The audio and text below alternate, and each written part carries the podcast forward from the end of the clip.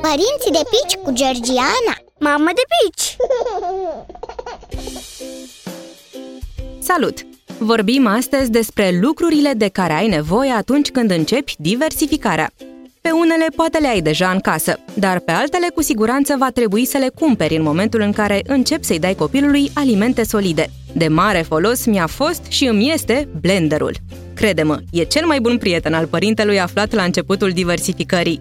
Scaunul de masă este însă, după părerea mea, cea mai importantă achiziție, deși poți amâna cumpărarea lui până când cel mic stă bine în funduleț. Există o mulțime de modele pe piață, așa că ai de unde alege un scaun potrivit, care să fie comod pentru bebe și să se curețe ușor. Ține cont de asta, căci vei curăța scaunul în fiecare zi, de câteva ori. Bineînțeles că vei avea nevoie de câteva castronele și farfurioare în care să-i servești copilului mâncarea, de niște recipiente în care să păstrezi hrana de pe o zi pe alta și de lingurițe, de preferat din silicon, căci sunt moi. Bavetele îți vor fi iarăși foarte utile, pentru că te vor ajuta să salvezi o mulțime de hăinuțe de la pătarea cu mâncare. Pe scurt, procesul diversificării îți cam diversifică echipamentul din bucătărie. Îți garantez totuși că vei avea o bucătărie mult mai veselă și mai colorată.